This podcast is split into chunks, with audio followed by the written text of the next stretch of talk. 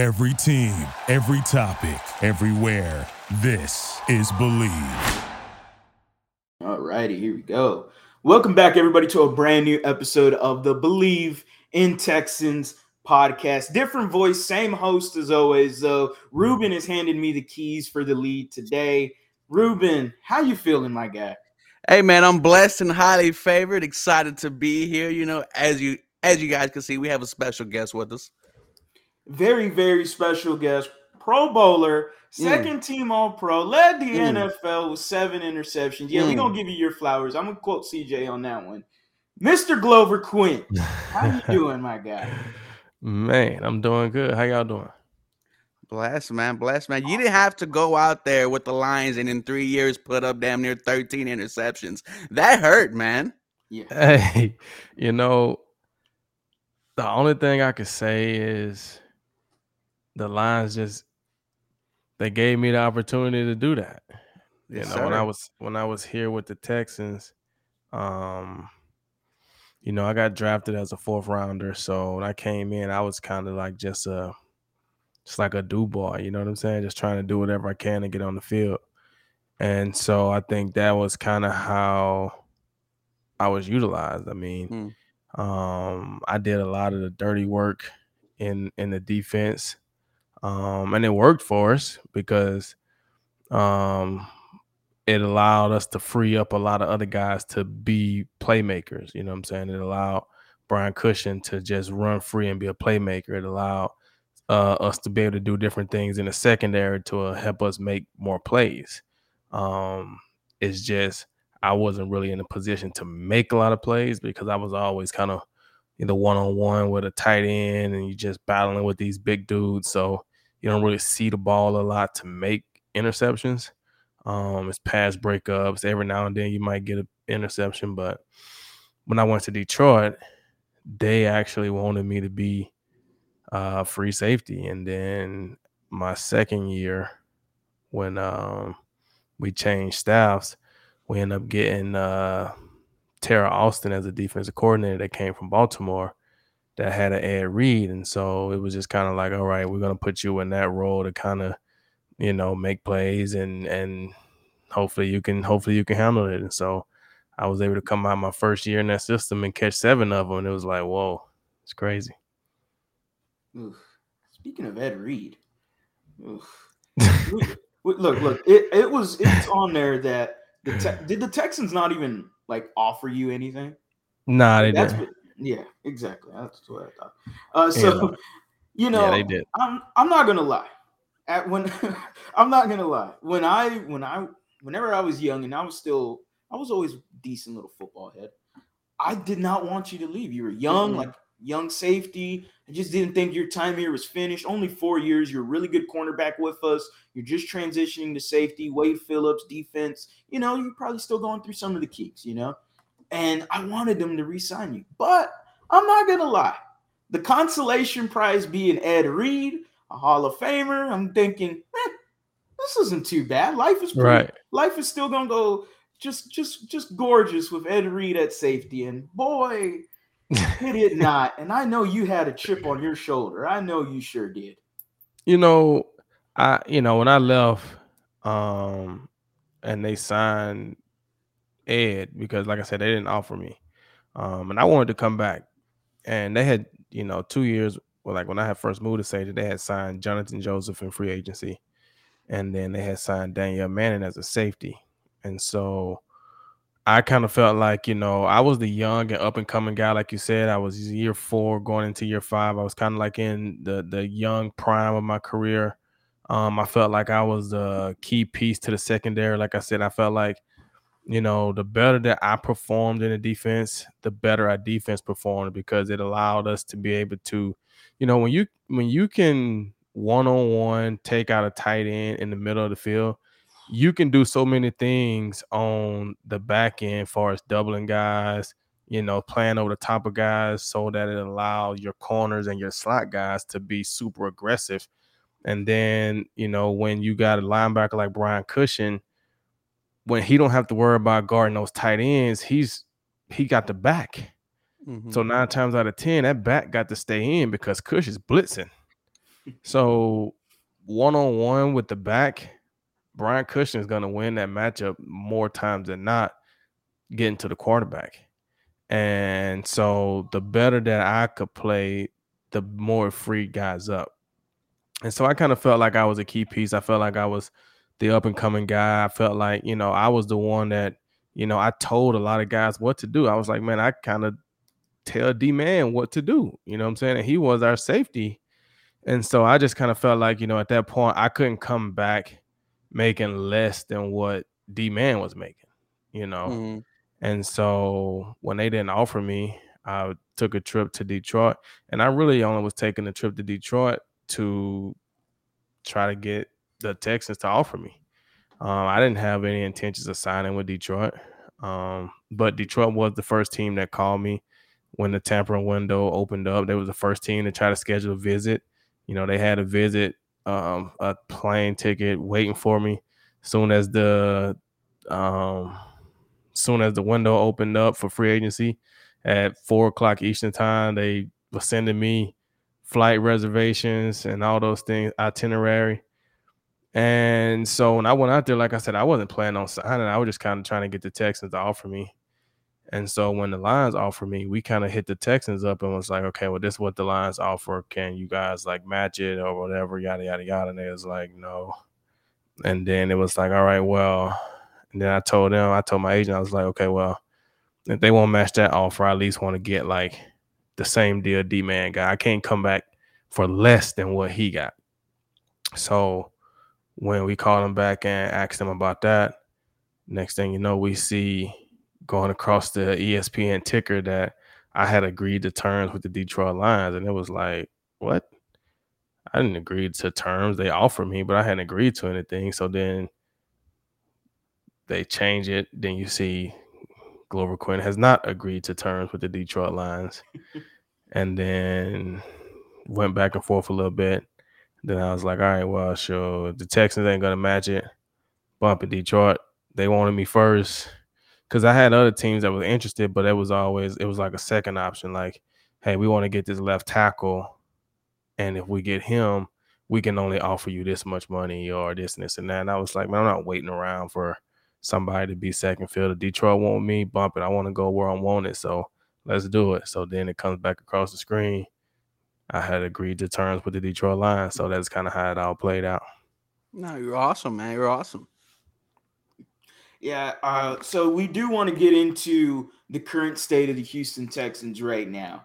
And uh, immediate question is, you know, what what is your perception of the Texans right now? You Detroit, but this is Bleav in Texans. What is your perception of them right now?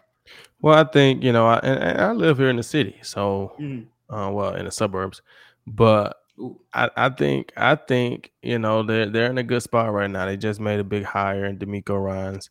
Um, great player, great leader.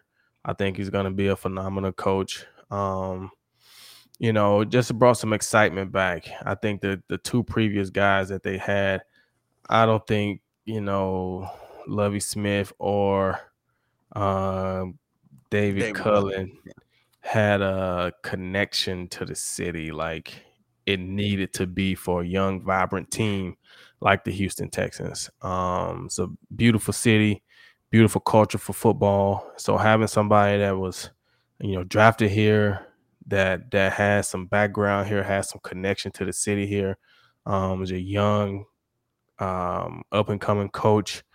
Um, I think he's going to be able to connect well with the players. I think the excitement is here. I think the, um, you know, the moves that they made in the draft being able to go and get CJ Stroud and then backdoor with Will Anderson. I think that was huge to get you an offensive and a defensive cornerstone pieces. Um, you got some other good young pieces in there that they had from previous drafts. Um, so I think I think they're in a good spot. I think the AFC South is a little down right now. Um, I, I don't think Indy is where they want to be. You know, the I think the top team, like I think probably heading into the season will probably be a Jacksonville and you just can't ever trust Jacksonville. Um, so I, I, think the Texans are in a good spot. Um, I think the excitement around the team, the excitement around the city, the the vibe, the culture is is good. You know, bringing JJ Watt back, um, Ring of Honor guy. Like I think it's a lot of good things going on there, and hopefully, you know, they get some wins early to uh to kind of help build off that. It can kind of be tough if you start out 0 and 3, 0 and 4 mm-hmm. because the, the chances of making the playoffs get super slim if you start out like that. Doesn't mean you can't do it, but it just gets super slim. So hopefully they can start out, you know, two and oh, one and one and one, two and one, three and one, just kind of have like some some good momentum early in the season because then you can kind of, you know, hopefully ride that momentum throughout the season. Yeah, you may lose a couple here and there, but you should be able to win some and and, and win the the AFC South and get into the playoffs. Yeah, and then Glover, you brought up the draft, and you know what was your reaction to not only selecting C.J. Stroud, but immediately trading up to get in Will Anderson Jr. I thought it was dope. You know, I, I thought they they did something that nobody I, I didn't hear anybody um bring up that possibility for the Texans when they were going through all the mock drafts and all of the every little thing that they try to the projections. I don't think nobody saw that one coming. Um, mm. But the the Texans had a lot of draft picks, so they had a lot of assets that they could utilize, and they felt like they had a chance to get it done, and they got it done. Um, and I mean, I, am sure it had been in place already because you know they made that pick at number at number two, and then all of a sudden you're seeing, um, you're seeing the uh the trade come in and and now boom they got number three and it's like wow that, that happened fast. So pretty sure they had already had it in the works and um it, it worked out for them. The the panthers took bryce young and i think that opened it up for them to say okay well bryce is not there we're going to go get cj stroud and then we're going to trade up and get that defensive guy mm you know, getting Woj trading up for him screamed DeMeco Ryans. And you've played with DeMeco, you know DeMeco. And what what is the feeling right where with DeMeco as as now the new head coach of the Houston Texans? Anything you got that maybe hasn't been shared yet? I mean, I, I just think the guys are excited. I think a different excitement, a different atmosphere, a different environment brings out differences in players. You know, sometimes you have great players that go to bad teams, they go to bad systems, they go to bad coaches, and they never really become the the player that they were supposed to be. And sometimes you have players who are okay players, but they go to a great team, a great system, great coaches, great rooms, and they turn into be guys that you were like, wow, we didn't really expect that from this guy. Um, so a lot of times it's about the system that you go into, the building that you go into, and I think DeMeco is going to be a, a, great leader for that building. Like I said, he was there when, you know, the Texans were popping, you know, back in, you know, 2000, the first year, at least 2011, DeMeco was there. I know he wasn't there for 2012, but he was there for 11. And, and he, you know, was there and we won that first district, I mean, the first division. And he understands what that feels like, what that looks like, the culture that we had during that time and I'm pretty sure he's seen that, you know, in San Francisco because mm. Kyle Shanahan was in San Francisco. Kyle Shanahan was in Houston with us. Um, you know, the guy that he was with, Johnny Holland, Johnny Holland was in Houston with us when I got there. So they had a lot of guys on from the Houston staff in San Francisco because of a Kyle Shanahan. So I'm pretty sure some of the things that we were doing during that time, they just brought that culture over there and they realized that that kind of works. And so um, is going to do the same thing back in Houston. And I think a good culture and a good atmosphere for the guys will bring out better play and um, more excitement from the fans as well. Yeah, and was uh, staying on the defense. One player that we are all excited to see is second year guy Derek Stingley. Now under you know a you know a defense that favors him. Glover, how do you feel Derek Stingley will be in year two under you know uh DeMeco Ryans and new uh, DC Matt Burke? You know, I had Matt Burke when I was in um I think Detroit, my first year. First year. He he was the uh, linebacker coach. Um but I think he's gonna be fine. I think you know that that that that year from that jump from year one to year two is a huge jump. Um, and you go out and you play year one, and you're kind of just floating, just just kind of playing, and um, you know, once you go into an off season, you get to reflect on the season, look back at things you did well, things you didn't do well. You get to train, you get to understand, you know, the defense better, the game better. Then you get a whole off season of workouts, training, um, you know, more playbook stuff throughout the OTAs, the mini camps, another training camp. Now you're a year older, you understand it a little bit better. So even though he's going into a new system, I think that jump for him for year one and year two would be would be pretty big. He's already super talented, and so I think just having a year of experience, a year of understanding, and and you know just playing time, I think he'll come back this year and, and have a good year.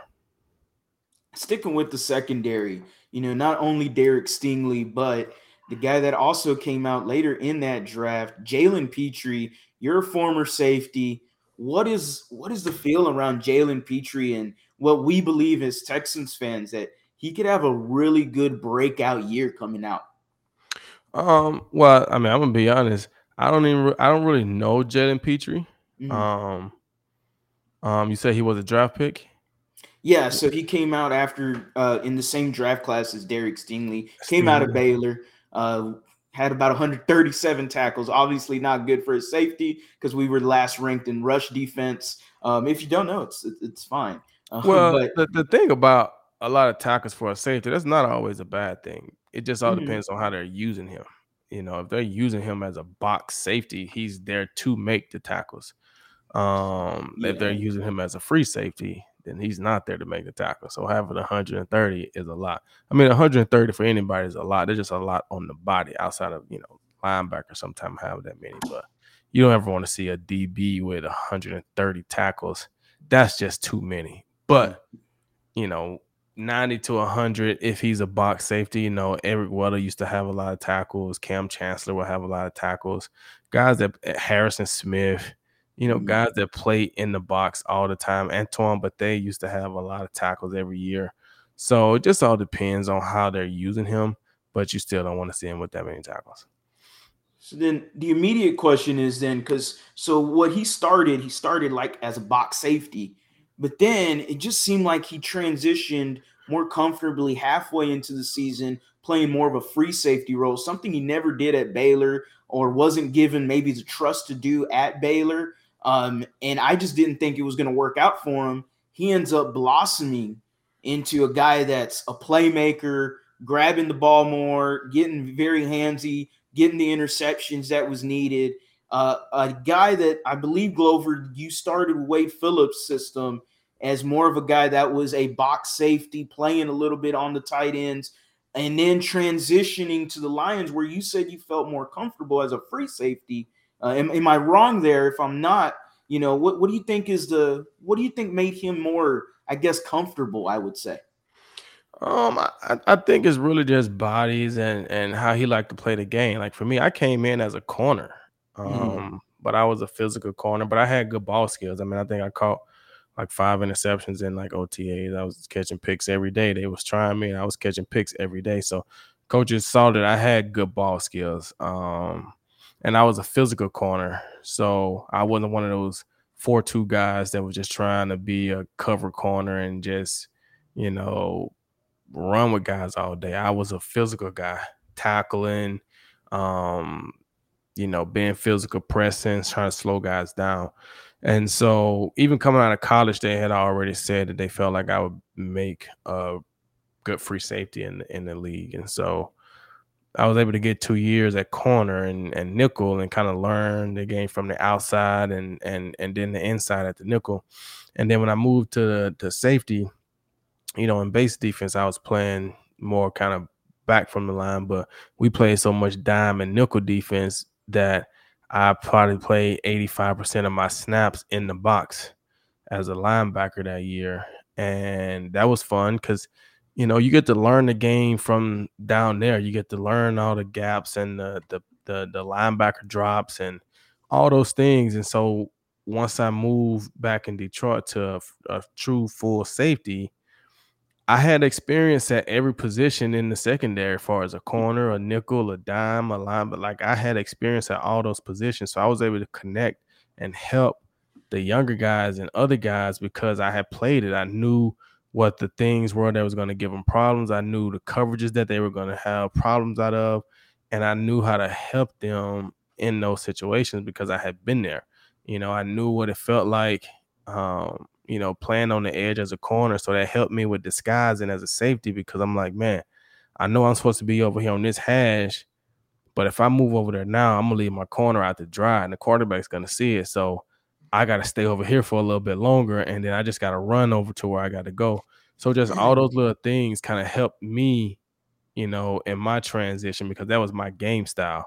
And so you know, with with with Pitre, you say he's a, a guy that makes a lot of tackles. Well, when you're making a lot of tackles, it doesn't matter. You got to be around the ball. You got to have a nose for the ball to make tackles like that. And so putting him at free safety, getting him out of the box, if he can, if he has the ball skills and he still got that nose and instinct for the ball, well, then he's gonna naturally make plays because you're gonna have more eyes on the ball. You're gonna be able to see it. You're gonna be able to go to the left and the right side of the field because you're gonna be deeper and you make can make a bigger impact. You know, the, the biggest thing probably as a safety, as a free safety, is being able to keep the deep ball off of you and being able to tackle in space. So if you can tackle in space and, and keep the deep ball off of you and then find a way to make a few plays, you can have a career as a free safety. You know, uh, I need you to end the stigma, Glover. Did you feel any slower after your fourth or fifth year? You know, because I keep hearing the stigma is cornerbacks to safety means they get slower. Is is that what you felt like, or is that just something that you you just just going with what? nah, I didn't really feel like I got slower to like probably like year nine, year nine and ten. I kind of felt like my legs were getting my legs were getting tired. Year um, nine, you had three interceptions. Yeah. I had three in year nine, but I didn't have any in year 10. We no, changed no, we changed systems. It was different. Mm-hmm. But year what year year five I had two. No, I had three. Yeah, three. Five. Three, seven, four, okay. two, three. Oof. Mm. Right? Off the yeah. Yes, sir. Yeah. Who was your favorite uh, picking off?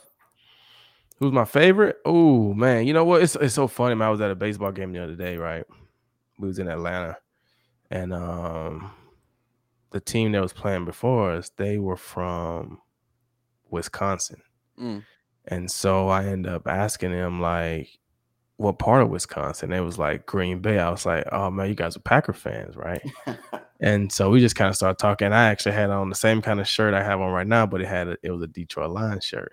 And so we just kind of started talking and um came up that I was a player and all those things. And so the son he was asking me, you know, what position that I play and you know, that have did I how many interceptions did I have in my career and all these things. And he was like, Who who did you pick off? And I was like, you know what, man? Probably all of your favorite quarterbacks. and he started calling out guys. Did you pick off Drew Brees? Yep. Aaron Rodgers? Yep. Peyton Manning? Yep. Eli Manning? Twice. so it was just it was kind of fun. So for me, you know, going going through that, it's like, you know, I was able to pick off all the greats almost of my time that played a lot. Um Drew Brees was is a great player, and I was able to pick him out twice.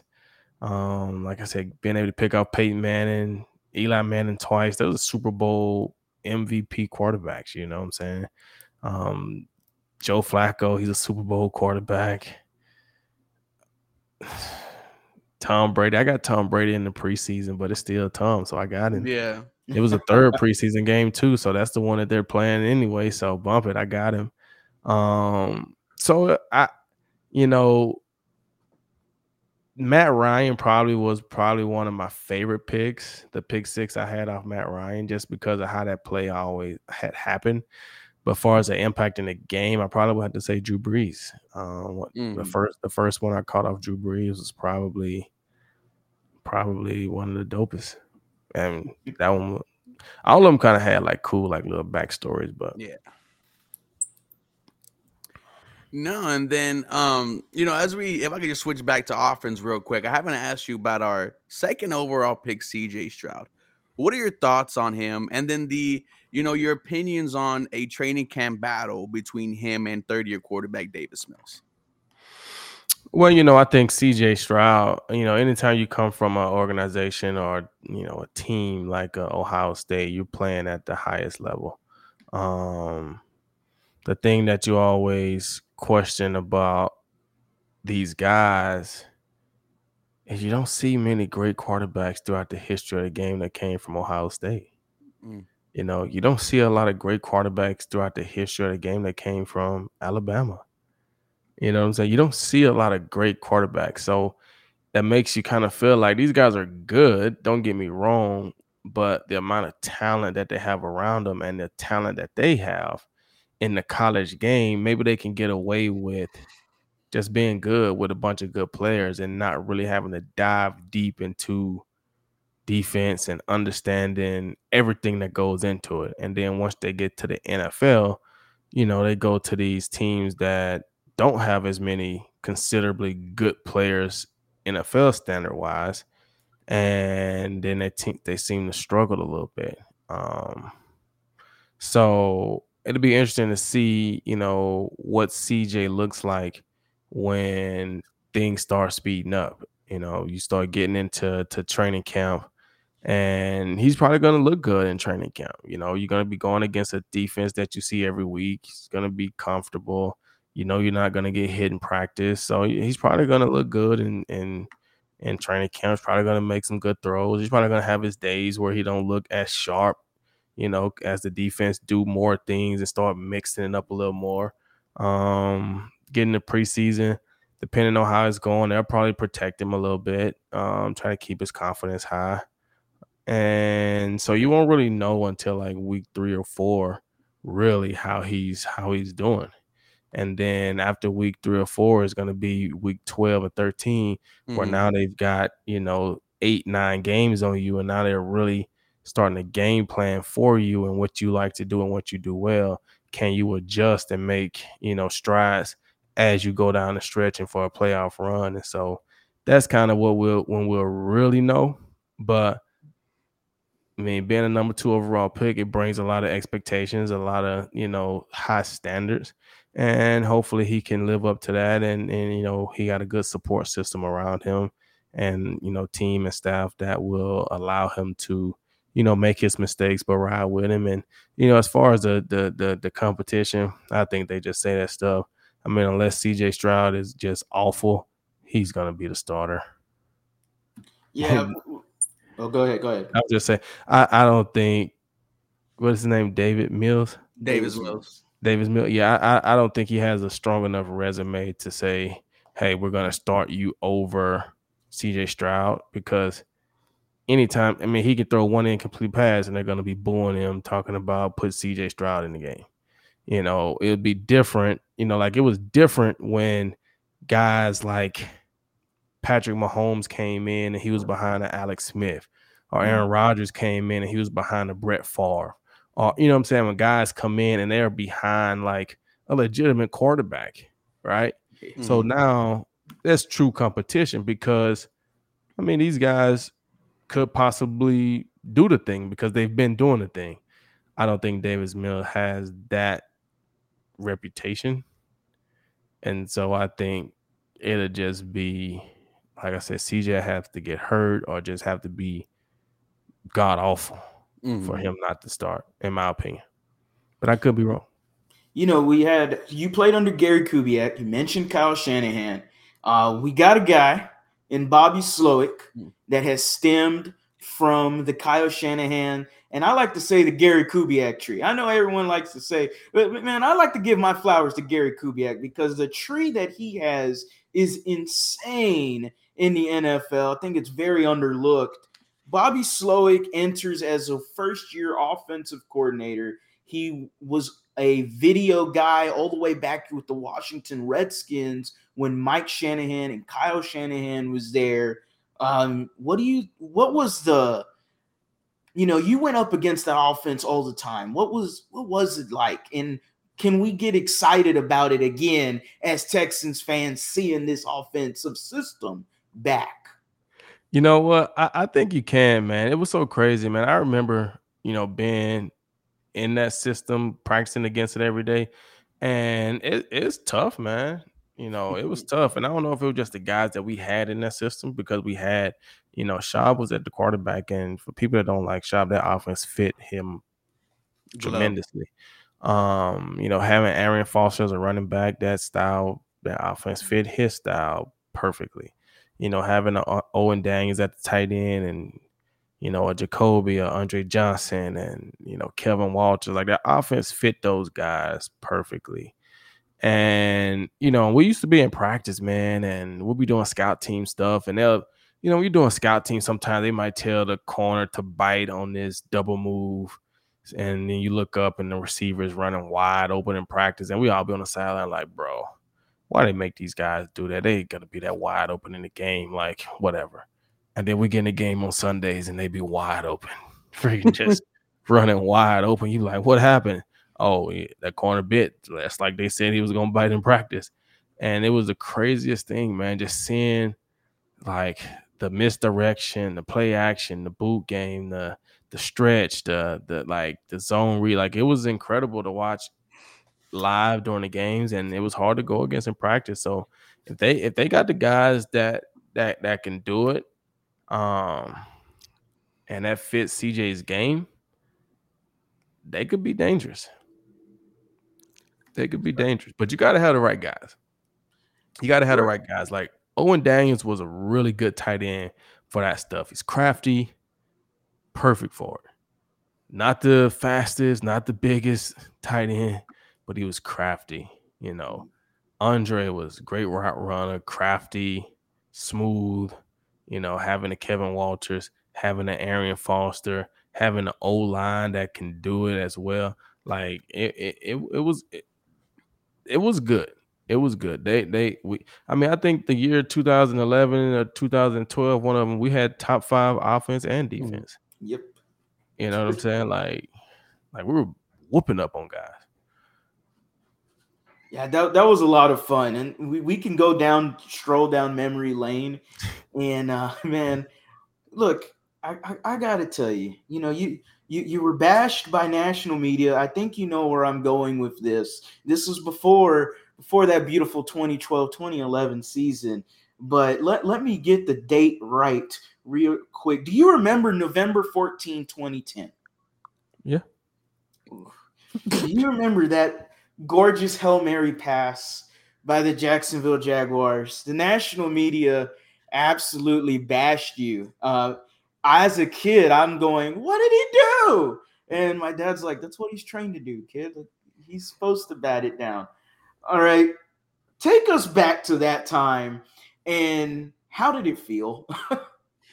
I mean, you know, it, it feels awful. I mean, you, the game is over. You you lose the game. Um, but for me, I just kind of felt like, you know, I'm a I'm a look in the mirror type of guy. I'm not a look out the window guy, so I don't really try to blame other people. Um so I always just look in the mirror and say, you know what, I did what I was supposed to do. I just got to do what I'm supposed to do better. Mm-hmm. You know, I got to get a better bat down. I got to knock it straight down, not knock it back or whatever. I can't say, oh, well, such and such should have blocked this guy out, or such and such should have did this. Well, no, coaches put me there. And, you know, every week when we walk through it in practice, you know, they used to always joke, man, gee, you ain't gonna knock the ball down. You're gonna try to catch a pick. Like, nah, bro, I'm trying to win the game. I'm gonna knock it down. And um, you know, we getting that out, we getting that situation and I try to knock it down. And you know, unfortunately I, I knocked it right into um, Mike Thomas's hands and and uh he he scored it, and so it was uh it was a bad feeling. You know, part of me felt, you know, embarrassed, bad. We lost the game. You know, it's the talk of national whatever. I went to the ESPYS after that year, and it's showing it all at the ESPYS and plays, and you know, because one person is the greatest play, for the other person is like the worst play. You know what I'm saying? And at the end of the day, even though you're doing what you're supposed to do, it still is a it's an unfortunate event. So, you know, but like I said, for me, I was pretty much, you know, mentally strong enough to to take the criticism. You know what I'm saying? I I I got tough skin. I could take it. I know who I am as a player, and you know, so crazy. We came back the next week, and I think I gave up another touchdown to end the game against the Jets. I think Santonio Holmes caught a touchdown at the end of the game in zero coverage, and we lost that game. Off mm-hmm. another tough play. You know, you're in zero coverage, you're in the slot, you got to take away the outside. He runs a fade all the way to the corner. Mark Sanchez puts it right there in the corner. Boom, touchdown, game over. I come out of that game with a broken hand. Finish the game with a broken hand. It's like, oh my gosh, like, could it get any worse? You know what I'm saying? And I guess it didn't get worse at all. It got better. sure did. Sure so. did. But yeah, you know, I remember I, that stuff, man. That, I mean, that stuff happens, you know.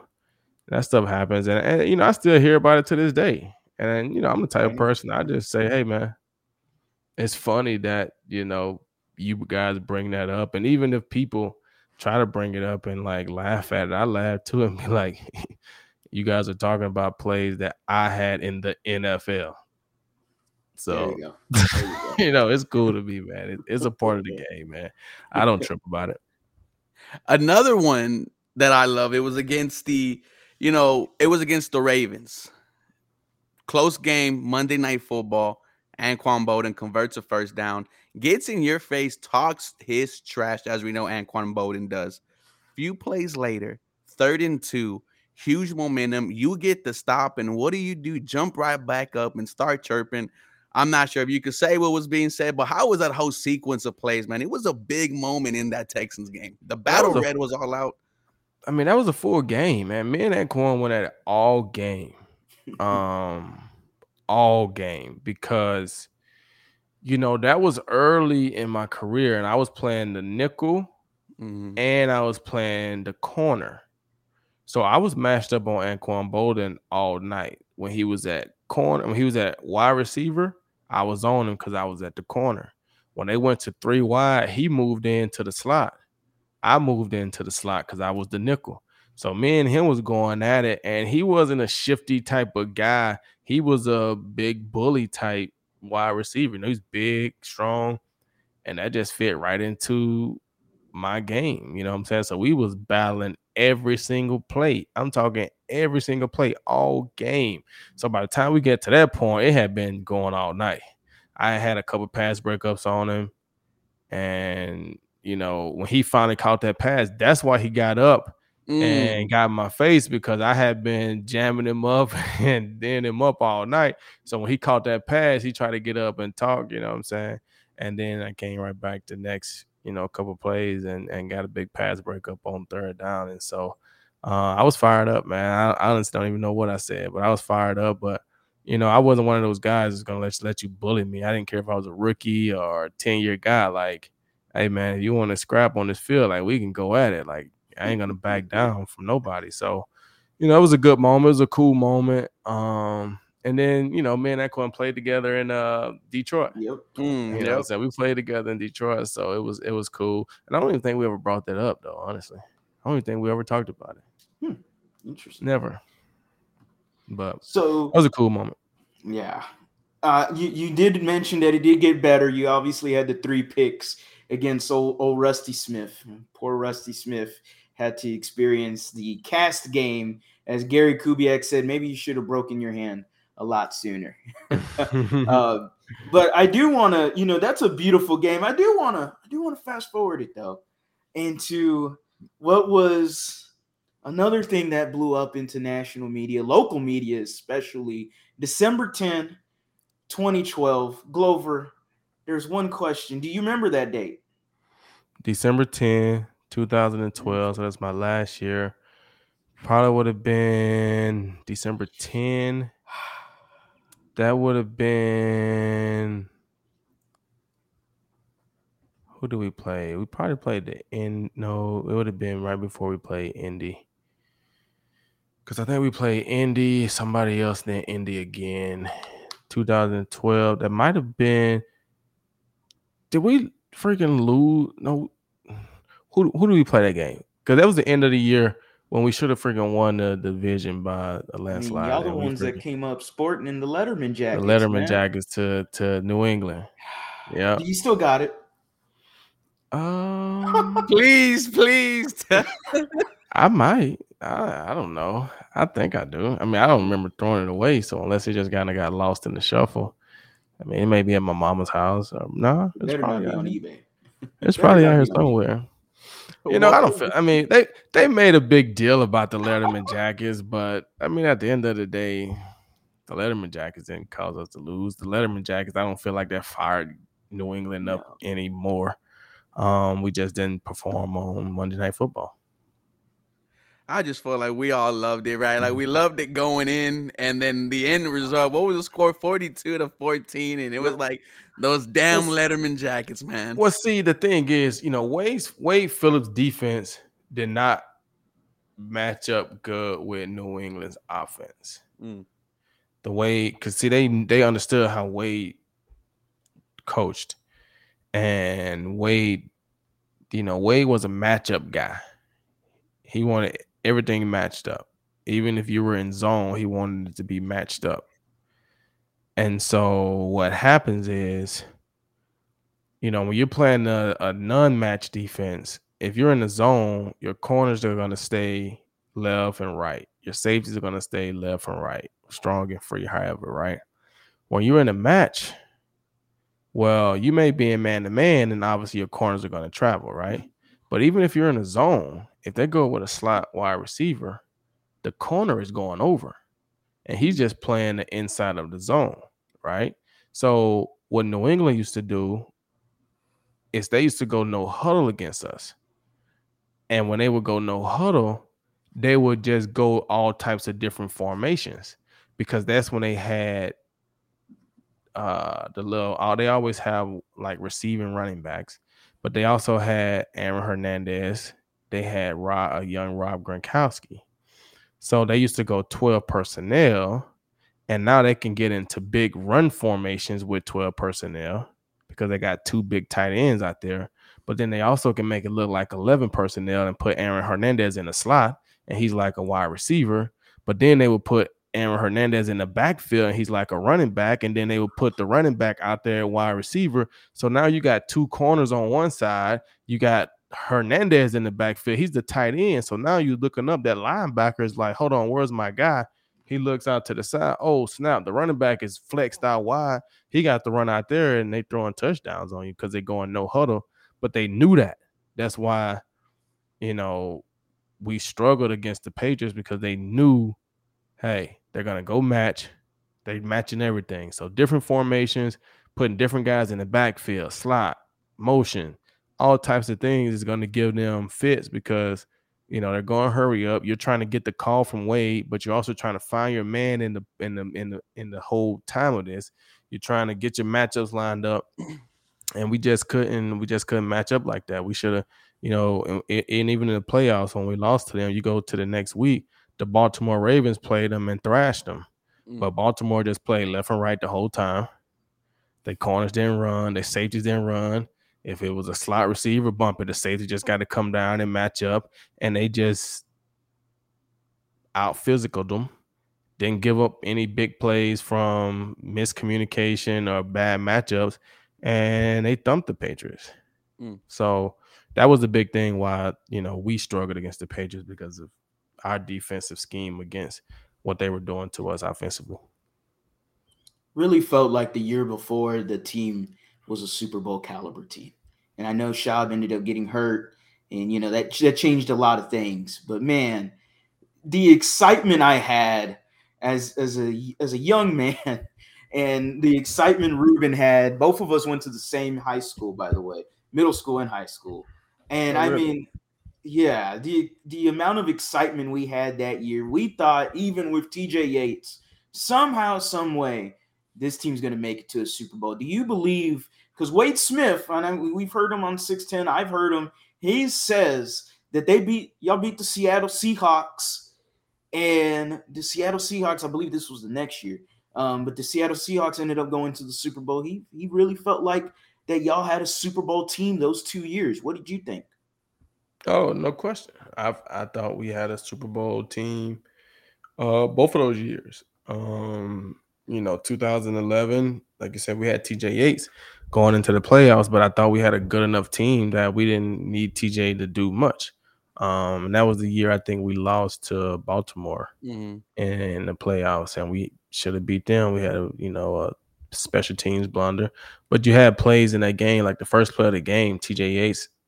I mean, we had a wide open Kevin Walters running for a touchdown because Ed Reed jumped up to go cover Andre Johnson or somebody, mm-hmm. and Kevin Walters running wide open down the middle of the field. But TJ Watt's been a young TJ Yates been a young quarterback all week we done said, hey, we run this play, we looking for the guy in the flats. He comes out, throws it to the guy in the flats. That's what the mm. coach been practicing all week. But if you watch in the field, Kevin Walters running wide open for a touchdown. But we had a bunch of just missed opportunities, and then like I said, we had the fumble on the punt return and just things like we just didn't play a great game, but we should have won that game. Um, and then I thought I thought the next year we were even better, honestly. 2012, I thought we were better. And then, you know, we tricked off the last three games, and that's that's kind of what hurt us that year. You know, because I think we were 12 and 1. I think we were 12 and 1 when we went to New England. We were 12 and 1, maybe. Yes. yes. And then we lost that game, went to 12 and 2. Then we came back and we beat. No, we were 11 and 1. We lost to New England, went to 11 and 2. Mm-hmm. Then we came back and beat Indy and clinched the division at 12 and 2. And we had two games left.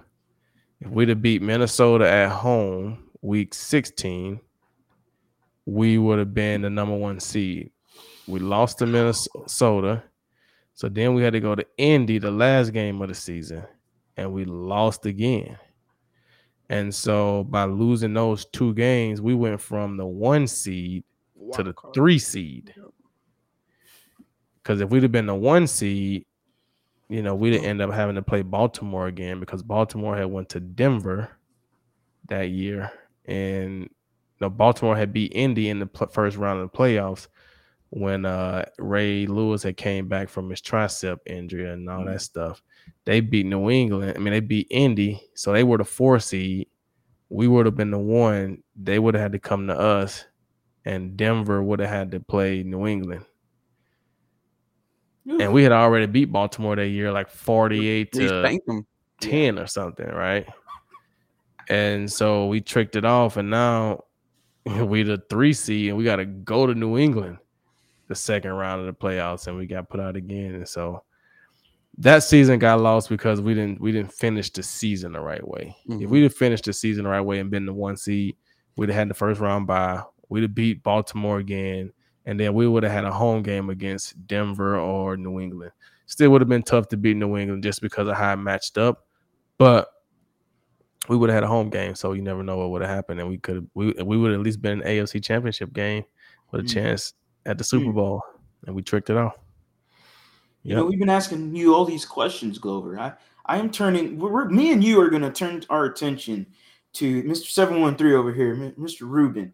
You have a tweet, Glover, and your tweet says, "What's the point of burning an athlete's jersey?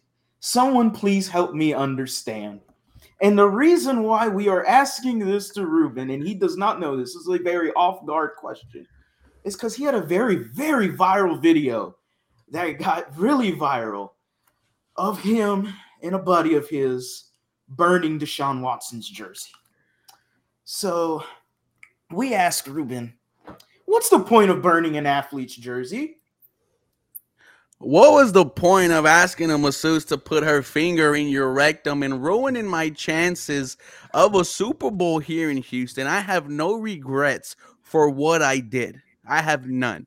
Deshaun Watson, massage Watson, as I like to call him. I'm, I'm not even going to mention him no more. We burned that jersey to start a new leaf, right? I've already seen this Houston Texans team try to do so much stuff and fail. We had to start new, and it started with the burning of the number four jersey. Glover, have you ever burned someone's someone's jersey before? I assume not with that question on Twitter. Nah, man. I never burned nobody's jersey. you, you, you, didn't burn Ed Reed's jersey, like yeah. I never even had an Reed. I never, I never even really had jerseys, honestly. But nah, I didn't burn anybody's jerseys, man. And, and this, this, this, this is my thing, man. You know, I'm, I'm human, mm-hmm. and us as athletes, we are human, right? And so,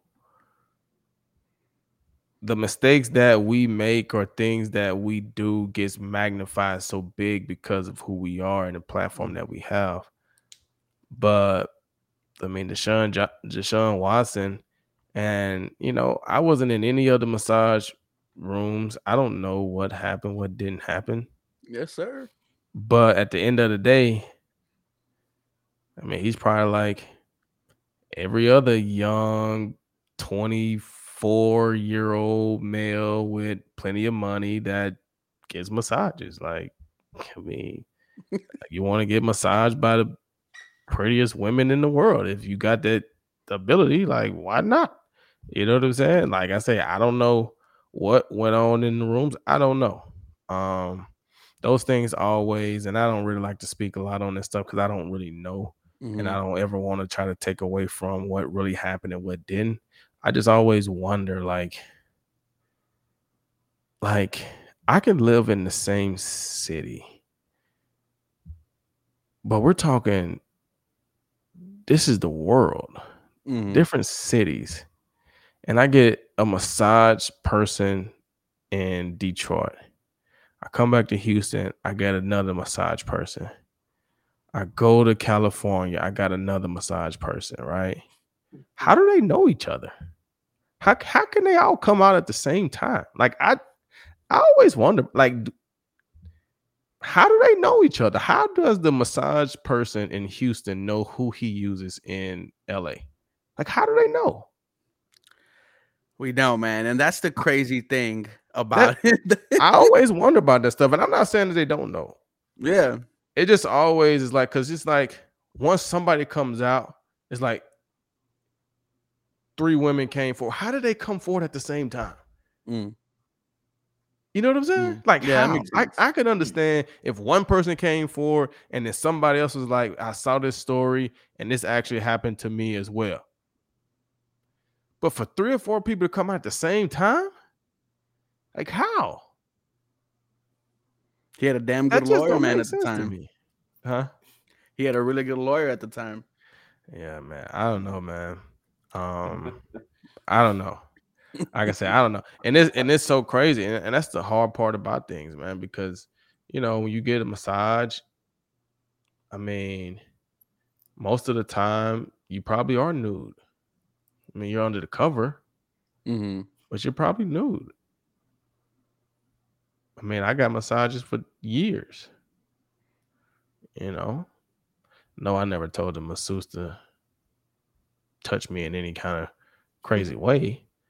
I never had any issues, but I also wasn't 24 and single or unmarried yeah. or whatever you you know what I'm saying? So I don't know, man. I'm not here to to say what happened or didn't happen, man. He's been dealing with it, handled it however he's gonna handle it. Mm-hmm. NFL has did whatever they're gonna do, and uh, you know, he's suspended last year. I think he's ready to to play this year, and so we'll see what happens. We'll see what happens, Glover. We want to thank you for coming on. Really, our first big guest, man, a former Houston Texans. We couldn't thank you enough, man. You know, me and Harley, we were kind of fangirling over the past couple of days. Like, we get to talk to Glover Quin. And thank you so much, man. It really means a lot to us. Oh, no doubt, man. No doubt, man. No problem. Anytime, I'm pretty sure. Uh, I don't think the Lions play you guys this year. No. No. Think so. Then we played you two years ago, so it'd probably be next year. Um, JJ Watt pick six game, yeah. Yeah, I think it was two years ago. But um, yeah, I'm pretty sure we'll probably be linking up at some some more time during the season, talking about different aspects of the game. So it's cool to get to hang out with you guys and talk a little bit, recap some of my Texans days. I got number love for the Texans, man. I, I, I don't fault the Texans for not re-signing me, man. I, I, felt like that was just a blessing in disguise. Um, I don't know if I would have been able to become the player that I became if I stayed here mm. in Houston. I don't know if I would have been given that opportunity because we had so many guys. I mean, we had JJ, we had Kareem, J. Joe, freaking Brooks. I mean, we had guys. So I don't know if they would have given me the opportunity to be that guy. Mm. So sometimes you got to leave. And, and, it just worked out for me. So I, I got number love for Houston, man. I'll be around this year, be out probably a training camp a little bit, checking those guys out. Like I said, DeMeco's my guy. So um, I got number love for the Texans, man. I hope they have a good year. Yes, absolutely. And thank you guys for tuning in to another fire episode of Bleav in the Houston Texans. This episode was brought to you by Bet Online. Jump into the action right now. Use our promo code BLEAV for, for a 50% bonus on your first deposit. Harley, this was fire. Thank you so much. As always, guys, go Houston Texans, and y'all have a very blessed day. Bet. Thank you for listening to Bleav. You can show support to your host by subscribing to the show and giving us a five star rating on your preferred platform. Check us out at Bleav.com and search for B L E A V on YouTube.